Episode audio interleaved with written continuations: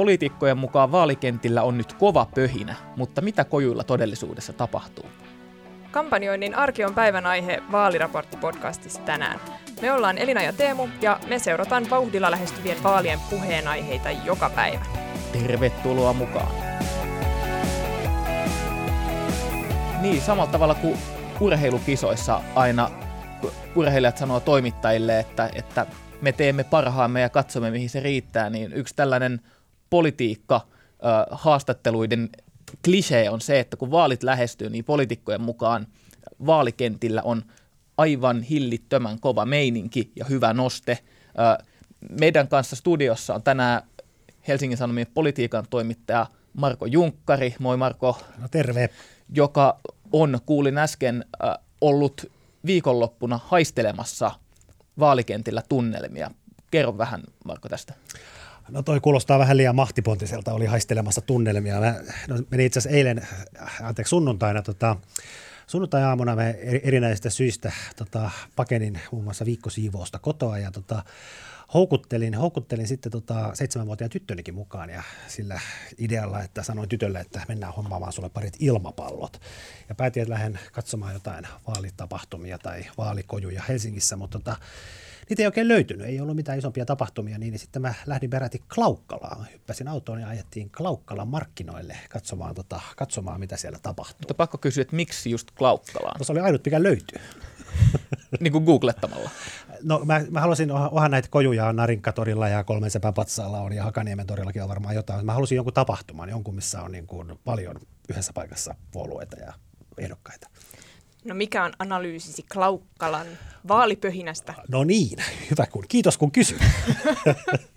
no ensinnäkin niin kuin, Tämä oli siis vähän tämmöinen odys, odysseja, tai siis tämmöinen jännittävä matka. Ja tota, siinä kun käännyttiin tuolta Tampereen motarilta kohti Klaukkalaa, se Klaukkalan tie, niin sehän on niin kuin aivan järisyttävän näköinen. Siellä on niitä vaalimainoksia silleen kolmen metrin välein. Se on sellainen parin kilsan pätkä ja niitä mainoksia on varmaan niin kuin 500 siinä. Sellaisia niin kuin tien varten. Nykyään näissä vaaleissa saa laittaa näitä omia mainoksia. Ja siellä on niin kuin, saattaa yhdessä tämmöisessä lyhtypylvässä olla kolmekin mainosta päällekkäin. Ja tota, Dominoiko siellä joku puolue erityisesti? No siellä oli, tota, siellä oli aika paljon perussuomalaisia, oli, siellä oli tosiaan näitä tota, sinisten Jussi Niinistön mainoksia, jotka on ihan samannäköisiä kuin perussuomalaisten mainokset, samankeltaisia, että menisi varmasti kansalaista sekaisin. Sitten oli kokoomusta, oli ja kyllä siellä, mutta perussuomalaista taisi olla kyllä näkyvin. Tällainen viestintäkonsultti politiikkaan erikoistunut sanoi meillä haastattelussa viime viikolla, että sellainen ilmiö näissä mainoksissa on, on se, että ei näy sloganeita, eli tällaisia iskulauseita, että parempaa arkea tai muuta. Että ne jotenkin loistaa poissaolollaan. Se voi olla, joo. Se on ihan hyvä niin, koska, koska jollakulla on ollut hyvä vaalislogan. niin, niin.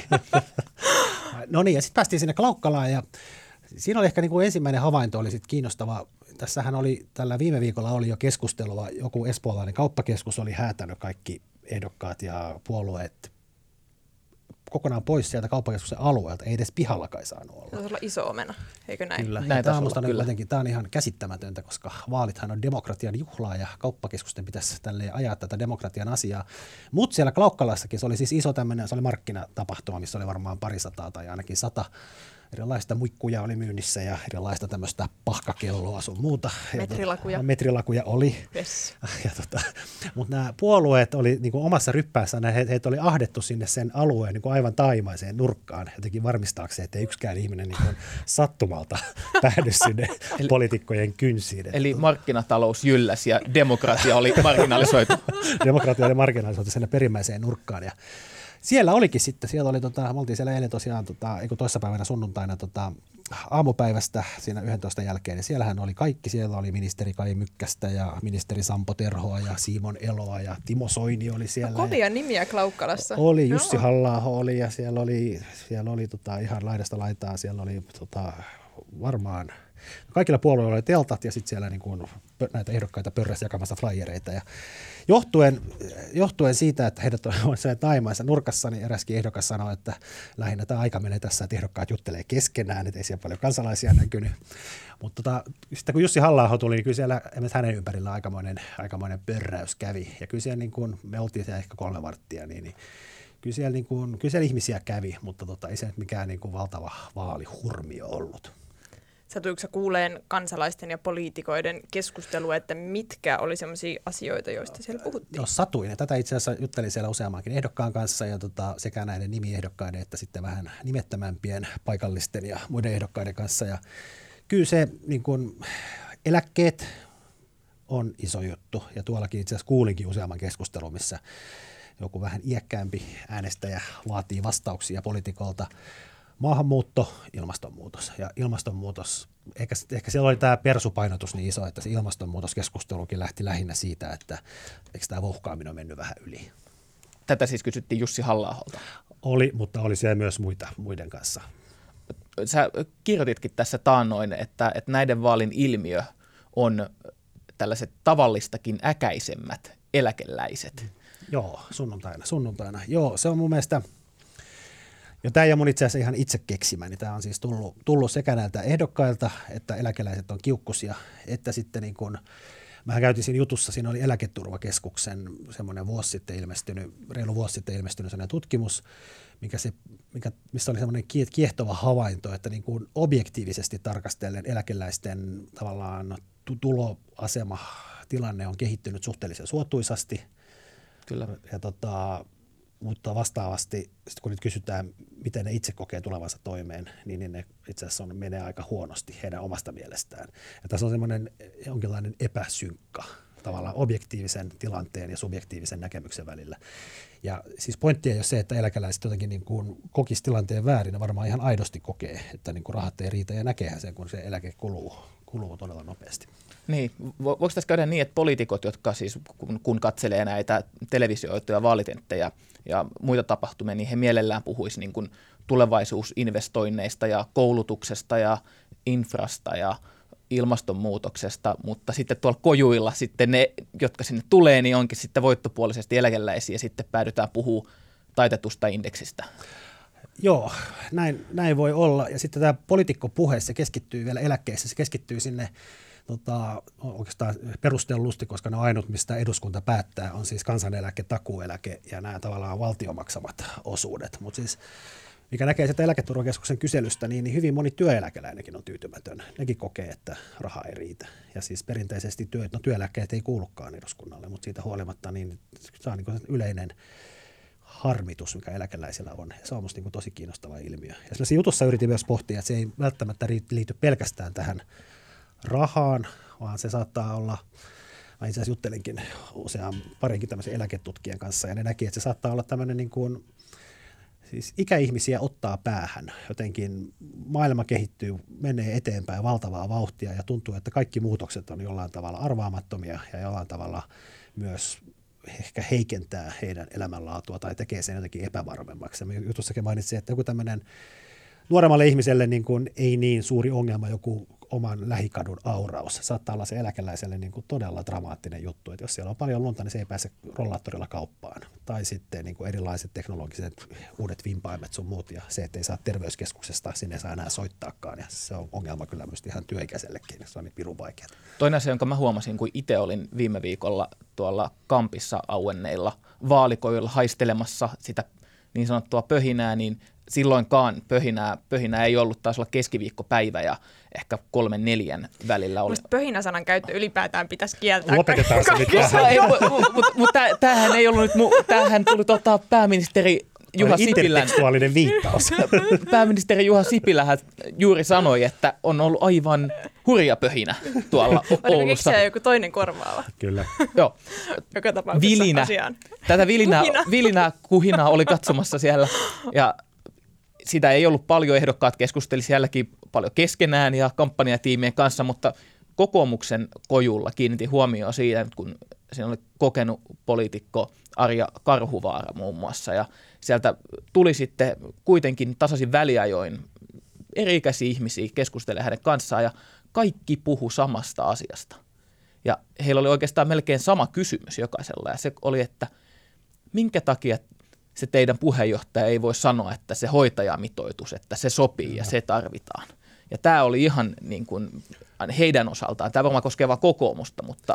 Se koskee kokoomusta ja mä, mulla on niin edelleenkin vaikea ymmärtää, että miksi kokoomus niin kuin ampuu itseään niin kuin molempiin jalkoihin tällä lailla. Että siis ne voivat olla ihan oikeassa, että tarvitaan niin kuin hoitajamitoitusta sen potilaiden kunnon ja tason vuoksi, mutta ne on niin kuin maalannut itsensä niin totaalisesti nurkkaan ja ne maalaa sitä jokaisessa vaalikeskustelussa vain entistä enemmän. Mä en ymmärrä, miksei nyt voi antaa periksi siinä. Ja jotenkin tuntuu, että ehkä kokoomuksellakin on aika paljon ehdokkaita, jotka itse asiassa toivoisivat, että kokoomus olisi tämän hoitajamitoituksen niin kuin takana. Tai olen tätä niin kuin miettinyt, kun Petteri Orpo tässä tota Ylen, Ylen tässä tota, tentissä niin kuin kierteli kuin kuumaa puuroa ja ei niin kuin suostunut sanomaan, että, että tota, tähän sitoudutaan, niin jotenkin oli sellainen olo, että kokoomuksessa täytyy olla myös sellaisia tyyppejä, jotka itse asiassa toivoisi, että tässä nyt oltaisiin lähdetty niin muiden puolueiden kanssa tuolla korostuu, että ei se nyt ehkä, jos joku riviehdokas ei ole itse näiden päätösten niin kuin vastuussa niistä millään tavalla, mutta se on kuitenkin se asia, mitä myös heiltä tullaan niin, sieltä kyllä. kysymään kerta toisen kyllä. jälkeen ja joutuu sitten selittelemään puolueen linjauksia. Joo, no sitten siellä palata, saanko vielä heti sekunniksi palata sinne Klaukkalaan, kun tämä 45 Joo. minuuttia vaalikentällä oli niin järisyttävä kokemus. No ensinnäkin pettymys tyttärelle oli se, että näitä ilmapalloja oli tosi vähän. Ja sitten siellä oli tota, keskustalta oli ihan Uudenmaan eturivi, siellä oli Matti Vanhanen ja Kaikkonen molemmat paikalla ja paljon muitakin keskustaehdokkaita. Demareita ei juuri näkynyt, en tiedä mistä se kertoo. Ja vihreitä oli aika paljon ja muun muassa Pirkka-Pekka Petelius oli siellä. Ja se oli, se oli mun mielestä niin kuin, jos siellä halla ympärillä kävi kuhina, niin kyllä kävi myös Pirkka-Pekan ympärillä aikamoinen kuhina. Ja tota, minäkin vähän aikaa kansalaiset halusivat semmoisia selfieitä tai yhteiskuvia PPPn kanssa. Ja tota, itsekin juttelin vähän aikaa Peteliuksen kanssa ja hän on sympaattinen ihminen ja näin, mutta oli hauska, en ole koskaan ennen hänen kanssaan jutellut ja oli hauska huomata, että tota, hän kuulosti ihan poliitikolta. Sieltä tuli ihan niin kuin poliitikkomaisia vastauksia. Ja eikö hän ollut näitä vetovoimaisimpia poliitikkoja tässä Gallupissa, joka meillä oli? Kyllä, kyllä.